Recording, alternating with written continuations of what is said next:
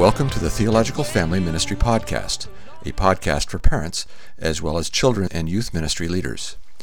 We are dedicated to showing how theological study and biblical application relate to the discipleship of children and youth.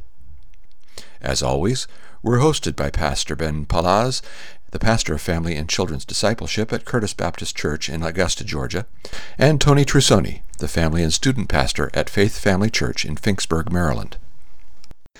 Good morning, Ben. How are you doing today? Ah, doing okay, man. Doing okay. How about you? Doing well. Uh, that's hard to believe baseball season's over. Uh, that uh, what do you think? How, did you watch any of the World Series? I watched a little bit, and I was just we just had a fire drill here because uh, of the school that we have, and uh, I was talking to one of our the guy that's in works for our uh, our church who was wearing his Cody Bellinger jersey and Dodgers hat, and uh, kind of gave him a thumbs down just because not a big Dodgers fan, but uh, it was good to see him win a championship after 32 years. Yeah, I uh, I wasn't thrilled with uh, them, you know, winning as, but uh, I will say that. I really feel like I could really forgive their victory because you know they beat the Astros and they kept the Astros from going to the World Series, right? yeah, I guess that that can be forgiven. That definitely is a forgivable thing. So, well, uh, that uh, once more you get another one of our awkward introductions or segues into our topic for today. Because today we're going to be talking about a forgiveness that's more important than the kind of forgiveness that happens in baseball, right? It, much, much more important. Even more important than like forgiving loans, right? so. It's amazing how often our intros tie to baseball and and how how much baseball ties into the you know to stuff in life. Yes it does. So anyway so how important is forgiveness for christians ben? Well it's you know very very vital and central to our faith. Yeah I'd agree with that. So, yeah, it's our foundation. I mean, it's really forgiveness is the realization of the work of Christ on our behalf. Uh, so, I think refusing forgiveness is actually kind of anti-gospel, and this is so central. Like one of the most most prominent parables that people know about from Jesus, as you know, the parable of the unforgiving servant in Matthew 18, uh, where it suggests, you know, if you've been forgiven by God and you don't forgive other people, uh, you ain't getting forgiven. You aren't truly forgiven by God. I mean, that's powerful. That shows how. And, and, go ahead. Yeah, well, and Jesus says the same thing, um, not in the narrative form, but in the Sermon on the Mount. That you know, if you don't forgive, then you won't be forgiven. I mean, those words are kind of terrifying. Yeah, absolutely. So now I want to ask then, in light of that, what is forgiveness, Ben? Whew, that is a big question. I'm gonna just, I guess, try to describe some things about forgiveness. I don't know that I'm gonna land on this super precise thing, but it involves not counting, not counting someone's sin against that person, uh, not holding it over them, and it's not something that you just, well, I'm not gonna deal with this now, but I may come back and pour out wrath on you. It's, it's, you're not gonna return to it. Um, but there's also a tie to payment. Um, or a, right judgment against the wrongdoing. Um, that there's, you know, something the it's reckoned with, uh, and, and, there are times, especially before Christ came, in which God overlooked sin, uh, but then I mean the death of Christ finally in his resurrection uh, gives final forgiveness in those. But I mean, Paul talks about that in Romans, how God overlooked yeah. um, those things and so there there's a difference there i would say but i mean how would you, you how would you nuance that definition yeah, so I definitely see forgiveness as releasing someone from a personal debt.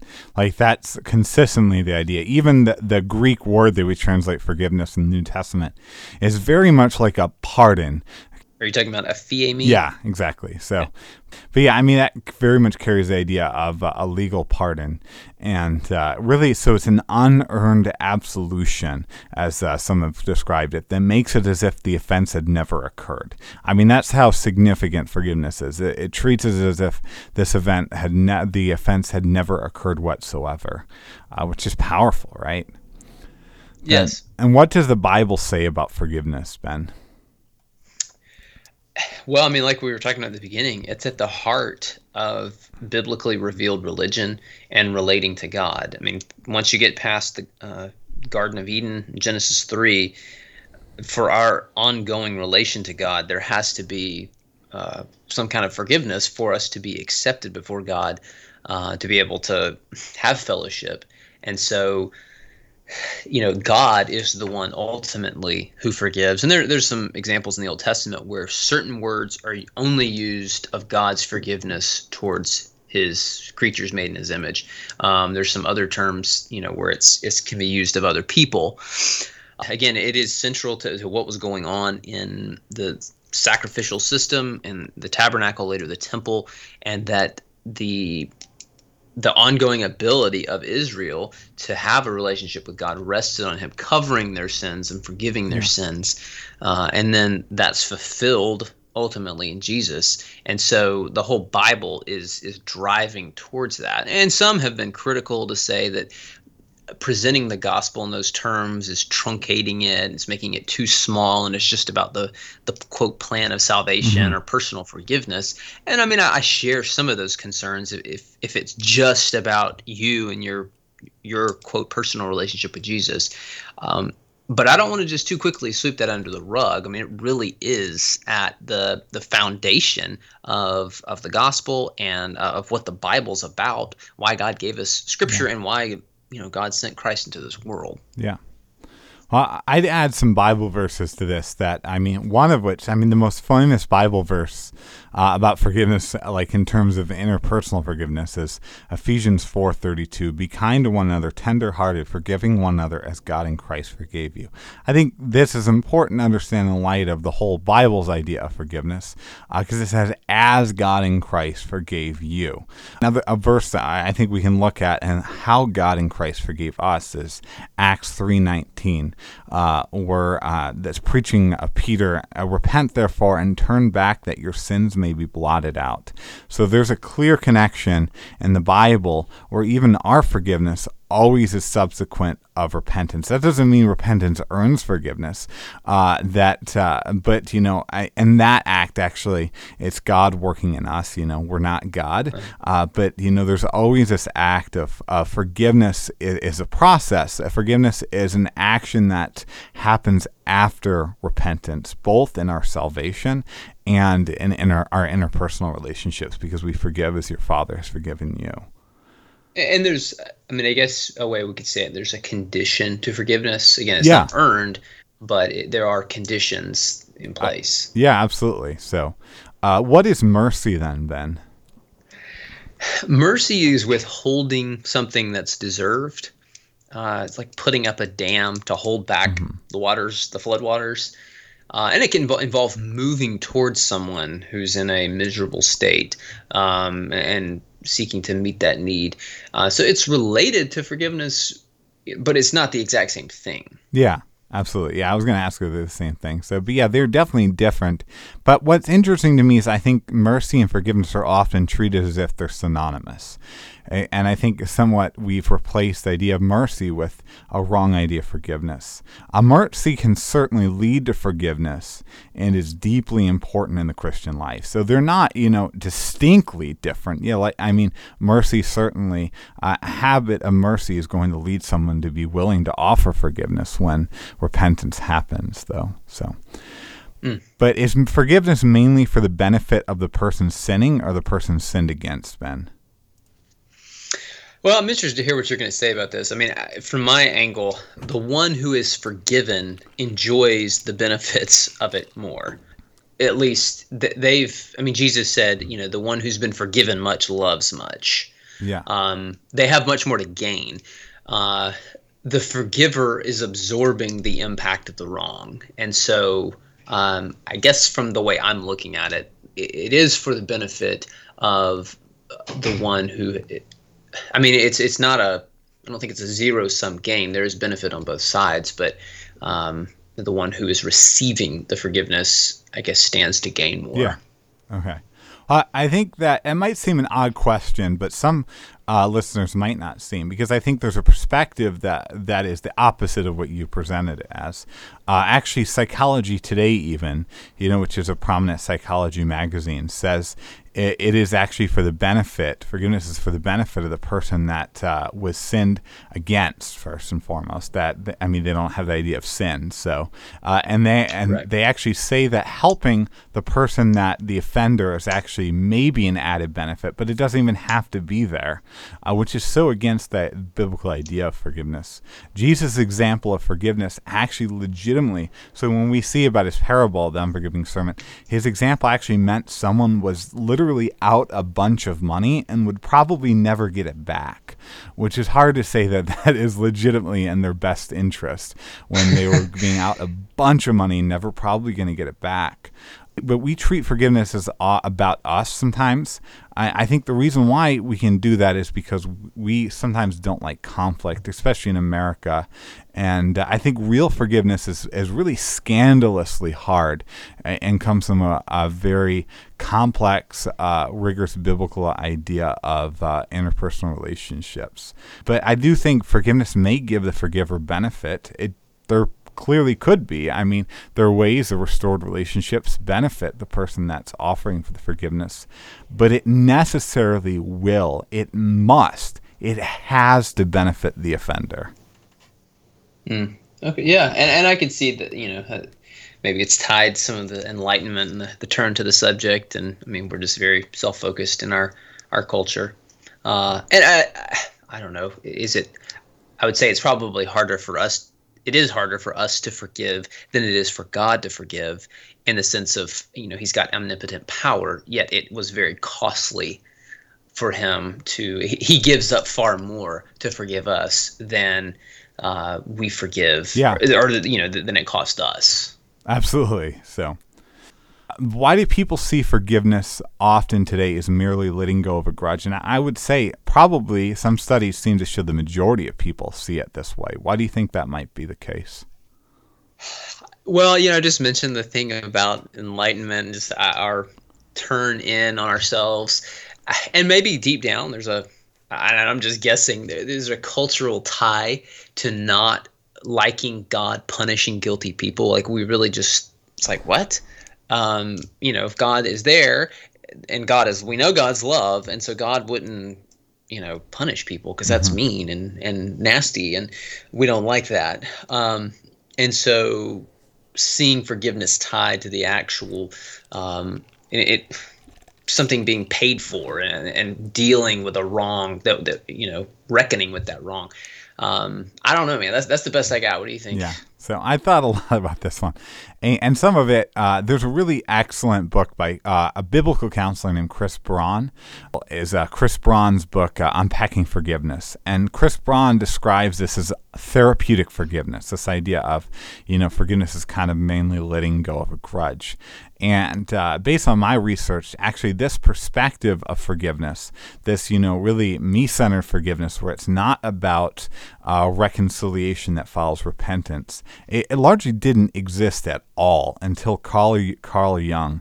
Uh, Carl Jung uh, is a, was a secular psychiatrist, uh, psychologist rather, who emphasized self awareness in his approach to psychology. And this idea, this focus on self awareness, of what he described as self awareness, it's not necessarily what we might think of as and when we think of self-awareness but his mentality of that kind of really uh, led towards this mentality of, of forgiveness this understanding of forgiveness that again really i mean i did a lot of research and i, I see no evidence of any christian holding to that perspective prior to that uh, prior to Carl Jung and some of his disciples really pushing this mentality.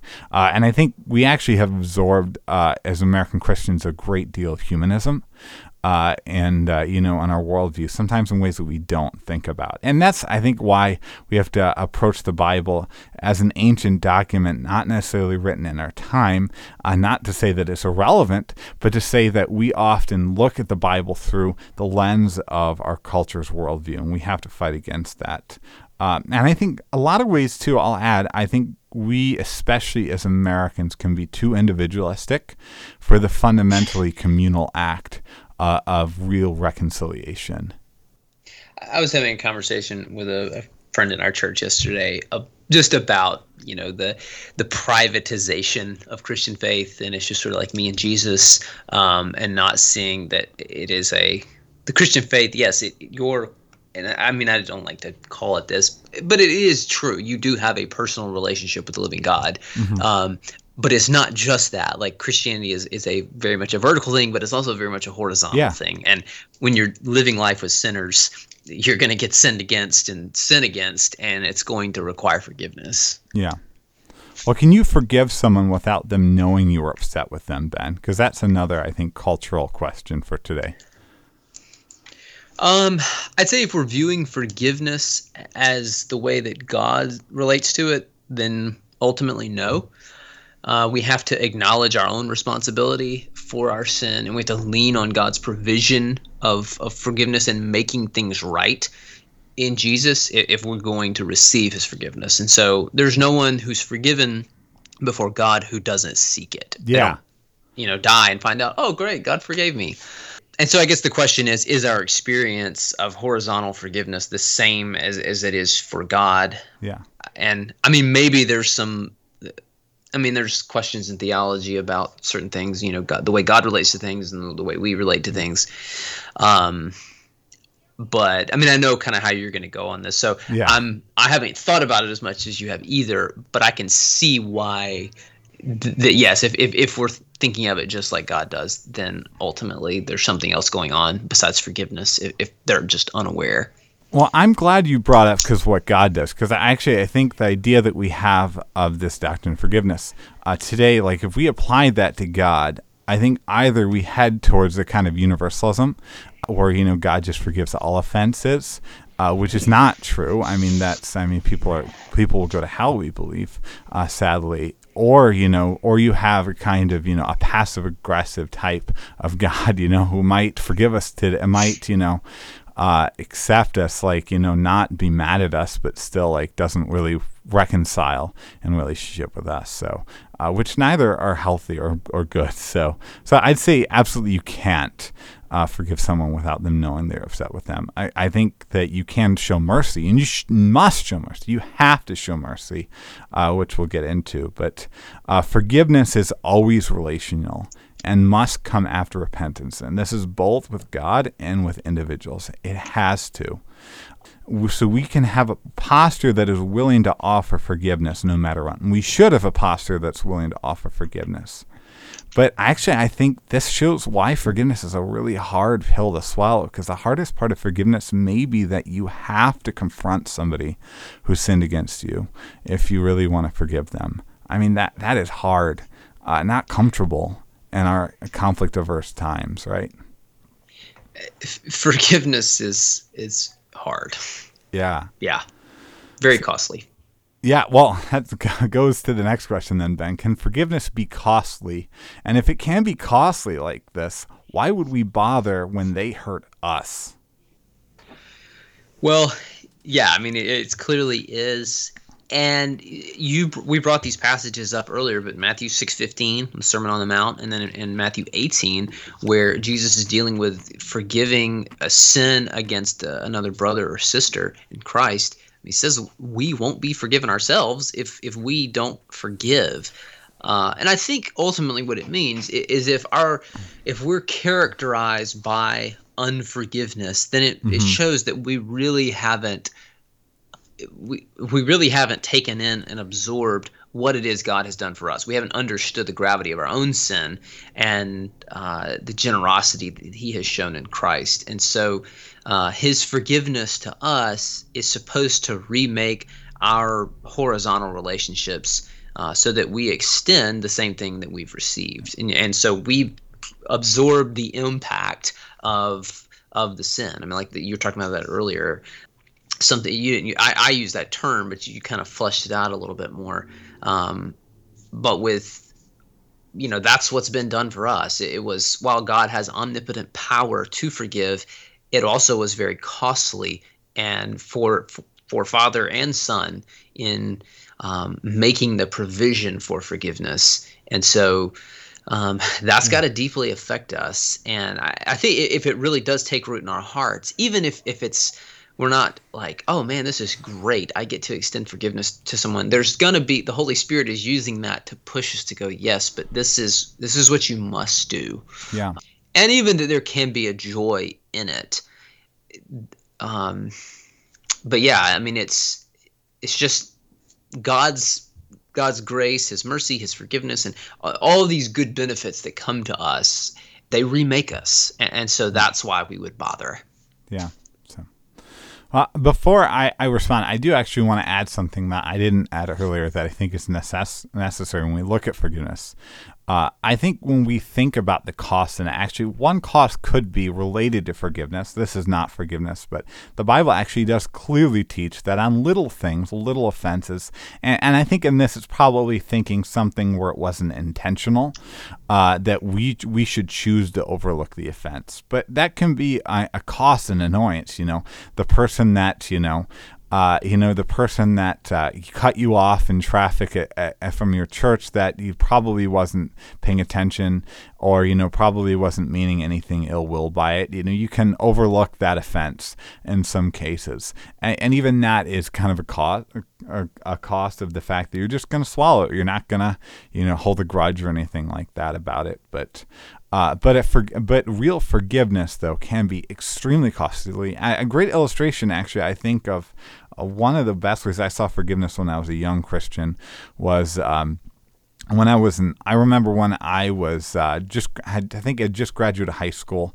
and I was at a different church than one I was baptized in, and uh, a guy, there was a teen I know who uh, rear-ended. He was he was messing around in the parking lot. He rear-ended a guy from that church's car, uh, a, a, member, a fairly wealthy member, and really, I basically totaled it. I mean, from messing around. And uh, and I found out because I knew the guy as well, and I ended up finding out through college that basically the guy who had his car hit uh, that he had every right to, you know, have this kid pay for everything, you know, have the kid uh, uh, in deep doo doo, one might say. But he actually he chose the and the teen felt horrible. He repented. He he didn't even have to call him out. He actually came and repented. And the man whose car was totaled, he actually paid for it himself. You know, he uh, I think the team didn't have insurance uh, was one of the big issues, and so he um, that yeah he actually absorbed the cost himself, which is un, really unbelievable and, and, a huge cost. But I think that is exactly the kind of thing that forgiveness is. That doesn't mean that's always how that would work in that kind of situation, but that is a deeply biblical idea of the costliness of forgiveness. Uh, but one great cost that is always going to be the case is you don't get to bring it up when you've forgiven mm. somebody. You you just don't. I think we have no right. We can't, especially if somebody might know the person involved. We, we don't get to. We have to drop it, uh, and we don't get to gloat and gloat in the action or you know uh, or even in marriage, you know, it's easy to be like, you always do this kind of thing, or remember that time you did that, even though you for, even though you claim that you forgave your spouse. Uh, and I think that is hard. So we don't get to use an example or negative things like that. We just we have to drop it when we for truly forgiven somebody.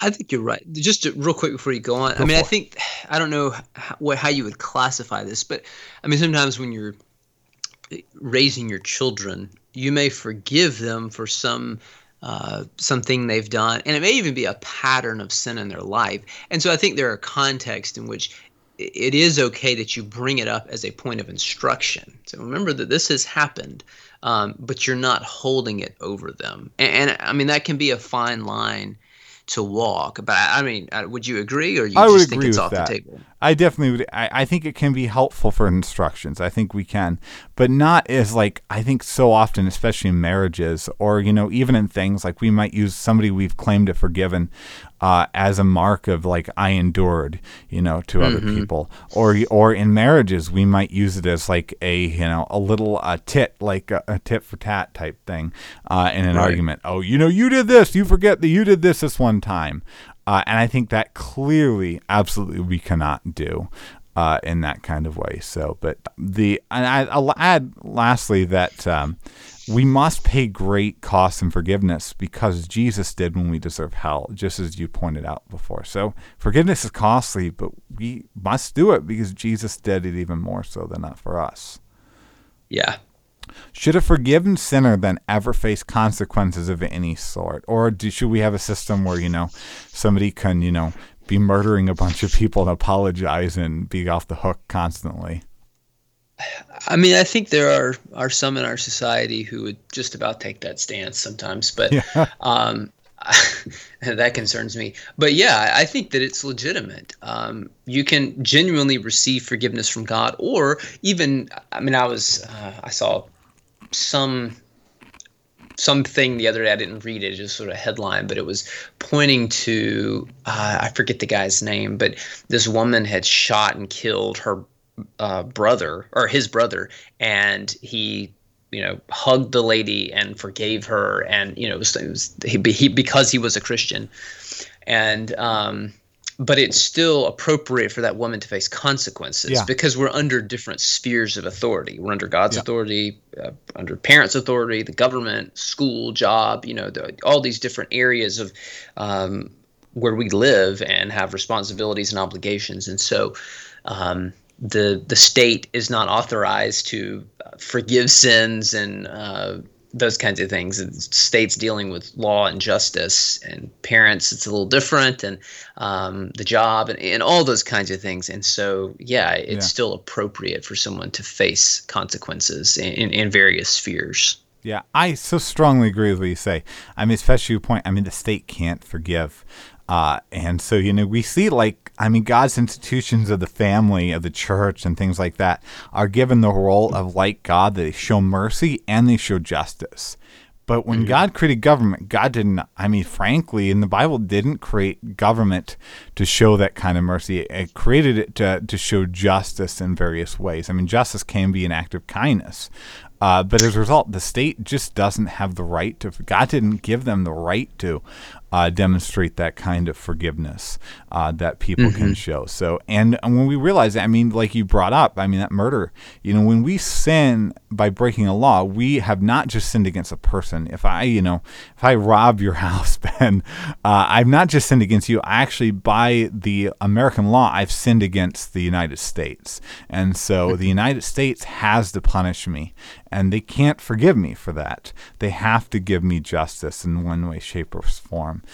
But I also will add beyond like this kind of legal stuff, perhaps the greatest demonstration of repentance for somebody is actually giving up uh, some things to show that they're embracing consequences themselves. So, for example, you know, maybe a uh, that a husband, you know, or a, ch- a teenager, like listen to this, uh, maybe a teenager has misbehaving on their smartphone and they're they're sinning uh, through that, uh, and they're you know violating what their parents have said. Maybe it's a demonstration of their repentance that they're willing to give up having a smartphone and have a dumb phone, or a husband who you know looks at inappropriate stuff and sins against his wife in that way. So, uh, and another or another act, you know, somebody that has sinned perhaps in a way that we are deeply bothered by against a child uh, that maybe eventually, you know, or you know, has some kind of reputation with that. Uh, maybe eventually there's real restoration in a lot of ways, but their demonstration of repentance is that they are happy to not not serve in the nursery. They're they're quite willing to not serve in these areas where people might be suspicious and have legitimate concerns.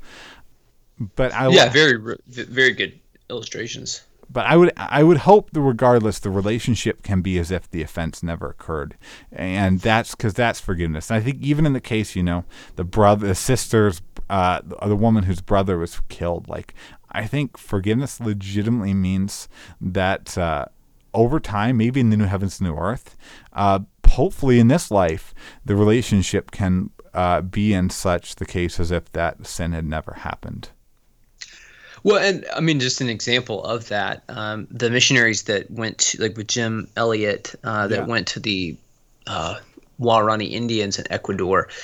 One of the ringleaders of killing them uh, was this guy named Mincaye. And over time, Steve Saint, the son of Nate Saint, the pilot, um, he I don't know if he called him father or something like that, but his children called this guy who killed their grandpa grandfather. Um, and I, I, think that Mincaye came to the states and lived with the saints for a while and things like that. Um, and so, I mean, it was a remarkable example of forgiveness and and, and of rest, restoration. You know, and that's it's clearly God's grace that accomplishes that. Yeah, that's cool. Praise the Lord. So, well, uh, for those who don't repent, those who don't apologize, should we show them a great, unbelievable wrath from ourselves, or should we show them mercy as Christians? Wrath sure comes easier. Yeah. Uh, especially if it's a legitimate wrongdoing, like they have sinned against us. There's a sense of anger rising up and going, that is wrong and we tend to operate out of uh, those feelings and, and that sense uh, more than we operate out of grace. Even if we're conflict avoiders, I, am yeah. much more that way. Um, you're just naturally, I think, you know, you don't mind dealing with it as much. even if you're a conflict avoider, there's can be maybe you're passive aggressive and you're you're showing of wrath but uh, we do show mercy. We withhold, we put yeah. that dam up, um, and not pour out what they deserve. That's good. So, uh, a Bible verse that really stuck out to me in this is, uh, I think, really showing about mercy. This isn't about forgiveness. Uh, Jesus says, uh, "But I say to you who, who hear, love your enemies, do good to those who hate you." Uh, and so, those who I think mistreat us, those who don't apologize, we should show mercy, we should show kindness, and we should even pray for them that we can forgive them because God uh, did all of this uh, wonderful things to us. I, I, will add another thing that we do in great love for them at times. If somebody sins against us, the Bible is very clear in Matthew 18. There are times where you go through uh, public rebuke with multiple people and even church discipline for somebody who is not willing to repent of a sin, which is indeed mercy and kindness. This isn't hate. Uh, but uh, that shouldn't be the end all be all of our relationships. I actually think, in some sense, I, I think we've misdefined forgiveness today. But if we take that misdefinition of forgiveness, we should, in some sense, treat uh, these people that have sinned against us, that don't apologize, in what is wrongly called forgiveness. We should regard them in, in what is, I think, mis- misappropriately called forgiveness. Hmm. So, well, how do we model and practice true forgiveness in our households, Ben? That's that's a good question. That's probably one of the best places where it can be demonstrated and modeled. Um, I think we want to address wrongdoing or sin directly and seek forgiveness. So whether that's parents that have sinned against children, which will happen, um, or teaching children to seek forgiveness when they have mm-hmm. done something wrong against you know you as the parent or against their sibling or against someone else outside your family. But having to go to them and identify that they did this thing that was wrong I, you know i did it. I was responsible not just like well sorry that happened or um, you know i did this but you did this that maybe you may need to take care of that, but just taking personal responsibility for what was done wrong, and then and directly seeking forgiveness. Yeah, that's good. So, in one area this actually, I want to admit that my opinion has probably evolved even since we did the podcast, uh, and and maybe perhaps in a sense that one might say I'm a bit hypocritical. Actually, one thing I've said, and I think I've said in the past, is I'm not necessarily a fan of people asking kids that are not regenerate to, to uh, pray and and I don't think that's biblical prayer, but I think we can teach them to even through kind of going through the ropes in that kind of way, and we can teach them about prayer through having family worship and asking everybody to pray in the similar kind of way. Uh, to a degree, I think we use this forgiveness language even before they fully get it, uh, and mm-hmm. so I, I don't think that most three, four year olds fully grasped uh, true forgiveness, as we talked about it, for example. But right. I think it's a good thing that we ask, like, as a consistent thing, that when our kids sin against one another, for example, when we sin against our kids in the household, that uh, we ask them to, to say, you know, I'm sorry, I forgive you. We ask them to mean it, uh, but we can't control whether or not they mean it, and we try to seek some kind of reconciliation. But I think even using that language to me instills in them that that's an important value. Uh, but even more powerfully, I think you show your marital forgiveness in front of the kids. Uh, mm-hmm. And and when you're in front of the kids, especially, don't withhold that kind of real forgiveness in marriage. You know, don't you're going to sin uh, against your spouse in front of your kids if you're listening to this. I promise you, if you're married, I mean, it happens. but when you show real, true forgiveness in that, like, man, that is such an impact on on our household, whole households. Um, and, then I, I think also one other thing is encourage repentance and action and that doesn't mean like I don't want a kind of legalism where you know you have to you know if uh, Johnny not that destroys Susie's favorite toy that he has to you know uh, learn to become a uh, that learn to become an engineer and, and build her a new version of it. But you know talk with Johnny about what he can do to serve his sister to show that he's truly sorry. Uh, you know and I think that shows them the repentance is often something that has fruit. It doesn't mean repentance is an action, but it leads to action. Mm, that's good. And so, how do we show our kids how and why we offer forgiveness? Well, I mean, when they've sinned against us, um, you know, we do forgive them and we don't hold it over them like you were talking about earlier. And we do it with our spouse and with other people because, I mean, it's not very hard to conceive of a situation when someone has sinned against us from the outside of the family and our kids hear us going on about that person and this and that. Um, but also i mean we point to god's forgiveness of us because of christ. And remind them as we're forgiving them. Um, and, and, you know, we have to bring up Christ a lot. Uh, Luther said that the gospel is a rare guest in our conscience. We just tend not to operate yeah. by those print the the truth of grace. We want to go by law, and um, that's not how God relates to us. And so just making that a refrain in your home, um, that, that he's the basis of it. And, and even talk about how sometimes it can be hard for you to forgive mm-hmm. uh, in general. Um, and how we have to remember how generous God has been. And so whether your child's converted or not. Yeah. So those are good uh, thoughts. So I, I think teach them, go back to that parable, you know, Jesus gives of forgiveness. And I think truly teach them the depth of what happened from you know it happens in the parable even you know there's cool things in the text that show like the amount that uh, the you know basically the amount that the figure that the first debtor was the richer man was owed to the basically the god figure was an absolutely absurd amount and the amount that uh, the man that he ends up throwing in prison uh, owes him was relatively small.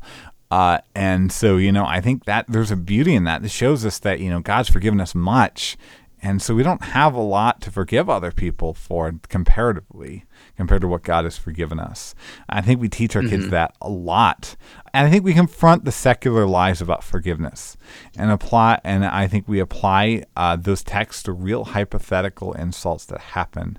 Uh, and lastly, I'll say about this uh, I think we should bring up ways that others have forgiven us when we repented when we teach our kids. I, I don't think we should do it the opposite way. And, and, you know, and part of this is, you know, maybe there's an F- Italian false sense of modesty. I'm not a fan of talking about myself uh, positively in these kind of ways, in the pulpit, for example. But uh, the but you shouldn't like. I think it's a good idea to bring up ways that you know when you messed up as mom and dad, and other people have forgiven you and shown how gracious that person was to you. I think that's a great way to uh, show our kids real repentance and forgiveness as a linked, a linked relationship that produces a, a restored relationship. Mm uh, next question that might seem odd to some listeners, but I think is immensely important. How does seeing the beauty of reconciliation that only comes from true forgiveness, that doesn't come from the fake forgivenesses, how does that beauty of reconciliation impact the spiritual lives of the next generation? I think it makes sturdier relationships that can withstand sinning and being sinned against. Um, whether that's in just friendships, that's in uh, homes that they will establish, marriages, children, uh, and in local churches, uh, and with, say, I mean, yeah, just outside. Um, because of the foundation of grace, and that we can deal with these things. And again, it, it it's not easy, uh, but it makes for uh, much richer friendship and much richer fellowship together, partnership in Christ. And, I think the next generation really is is got to get a hold of this. Um, they really need it because, like we talked about, forgiveness has been recast in many ways, and increasingly younger generations they're not able to deal with problems face to face they may text about it or they may just go on some social media network and just blast a person um, but they don't go to someone and say hey you did this wrong to me or yeah uh, something like that. I mean, it's just like a foreign concept. Uh, people break up with each other by text message, and um, yep. it's just crazy. Um, and so, I mean, just the ability to handle not just the positives of a relationship face to face, but to handle the negative stuff that's yeah. going to come when you deal with sinful people. And so, I think that is going to be a, a big issue um, in the days ahead. Yeah. I want to add, I think this real reconciliation that comes from only real forgiveness. Uh, this is exceedingly a rare thing. In our culture, maybe any culture, but it shows us the gospel means something. I, I think the ordinary human, the lost response to, you know, when somebody has offended us is, you know, we either get passive aggressive about it or you know we uh, we ghost them in other ways and we drop fr- um, these relationships. We cancel them. Yeah we cancel them. That's right. Absolutely. Uh, but i think when this really happens when we have relationships where where you know Christians are even young people are calling one another out on sin in love and really forgiving one another and and really embracing that forgiveness. This shows us the gospel means something that it creates a community that's unlike anything that this world can offer. Uh, and I think it creates profound spiritual relationships that don't just get the passive aggressive. And I think that is so rare. But I've seen when I've seen it, man, that is such a beautiful thing. I, you know, at a church we went to in Louisville, I, I know so many cases where you know that was the norm you know when you know people had had times where you know some people would mess up because people are sinners and it would be addressed but then real beautiful forgiveness would happen and that is then that's going to set the world on fire for the gospel. Uh, and I think that they will more appreciate when we when we understand real reconciliation and real forgiveness. They will more appreciate and grasp the reconciliation that we have with God and how God truly relates to us as if we had never sinned because He wipes it away. That's yeah, I love that. So, well, our last question is how can our next generation ministries teach the benefits but differences between forgiveness and mercy? Well, first, having a clear grasp of it ourselves. Um, and just, I mean, I think the more that we become immersed in the gospel and what God has done for us, and, and not to say that that's, you know, I mean, in some of the quote gospel centered circles, it's, it's there can be like not any moving out from that. Um, it can be very hard sometimes. Um, but as you grow deeper into it, I think it, it, can help give perspective on those things. And as you're teaching, just in general, um, pointing it out. And I mean, because uh, I mean, you're going to have the opportunity as you're teaching through the Bible to talk about uh, forgiveness and mercy because it is such a both are, are such prominent themes in Scripture, and for God's own character, and then how He's you know recreating us to live, and and just so many natural opportunities in application as you're trying to draw kids out and make connections from what you've looked at in scripture and uh, helping them to think through that in their own lives because i mean chances are that day they got sinned against, um, or there, there's something happened that they should overlook and show mercy, or something that maybe they need to address. And so it's just it, it's so much a part of, or a natural connection to their life that um, I mean, if you're in the position of, of training leaders, Yeah. um, helping them to see some of those things so that then they can expand it out to Mm-hmm. to the kids that they're ministering to. Um, and maybe you're you're one of those. You're not really in charge of uh, training other leaders, but just making it a point in in with the the folks that you have a chance to minister to, um, drawing some of those connections. I, I mean, what would you add? Yeah, so I'm going to answer by asking you a, a seemingly odd question. That uh, have you ever been to the restaurant Steak and Shake, Ben? Uh, yes, it's been a long time, but Uh, have you ever had a, uh burger, a, a hamburger there? uh, I think so. You know, the restaurant would say you haven't. So, restaurant claims they don't have hamburgers. They have steak burgers, right? on their menu. Uh, this seems a weird little illustration. Uh, but, uh, you know, they call that uh, on their menu. Their hamburgers are, are pretty good, I guess. Uh, but they call them steak burgers. They wrongly call them steak burgers for whatever weird reason. And uh, and I think that that's all well and good. I enjoy, I take their steak burgers most days of the week. But like, if I am introducing somebody, you know, who's not familiar, you know, with human cuisine, you know, or familiar with meat, if I, I get take him Taking a to, vegan there or something. I'm sorry. You're taking a vegan. Yeah, if I take a vegan in here, and you know he uh, that he goes into Steak and Shake is his first time introdu- uh, being introduced to meat, and he asks, "I want a steak," uh, and they give him this hamburger. You know, the problem isn't then that, and now, and he associates that now this is what a steak is. The problem isn't that what he's given isn't good. What he's given is absolutely good. But when they call it a steak, he's being deprived of something that's even better. Because a real steak, you know, a, a New York strip steak is or a ribeye is definitively better than a steak and shake hamburger. Uh, and so I think when we offer, when we call mercy forgiveness, it's not that we're not giving somebody a good thing, but it's that we are actually in itself depriving somebody of the possibility of the better thing that is real forgiveness. And so we must glorify both mercy and forgiveness, but we should exalt the harder act. The harder act of real forgiveness should be something that we make scandalously glorious. Uh, and even a way I think that we teach this is actually when we even do the Lord's Supper. I know a lot of churches that will, you know, uh, base I think some biblical teachings will ask people to basically uh, reconcile in relationships before they partake of the Lord's Supper together, and uh, and I think that it, it is beautiful. Like you know, because when we eat together, we should eat together as those who are truly unified, not those who have these have these disagreements or we're just passive aggressively calling something forgiveness. And, uh, but I actually really like there's a great song by Andrew Peterson uh, called I Want to Say I'm Sorry, where he actually describes an event where he had sinned against a brother and he was reminded of his sin against his brother when he uh, was going to communion. And he said, I, I want to sit beside you at the feast again and again. And uh, and I just think when we look at the Lord's Supper as that communal meal for people that have truly been reconciled to God and to one another, and we bring that up over and over, man, we can really show the glory of true forgiveness.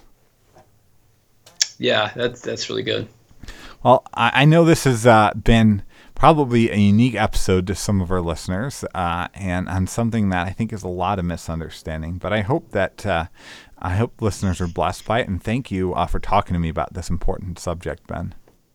Yeah, I'm glad you raised it. It was it's good for me to press on this more. Thank you for joining us for this episode of the Theological Family Ministry Podcast. If you have enjoyed this episode, please give us a review on iTunes and share the podcast with your friends on social media. All new episodes are available to listen to on Stitcher, SoundCloud, YouTube, Spreaker, and iTunes. We hope you have a great week and join us again every first and third Thursday.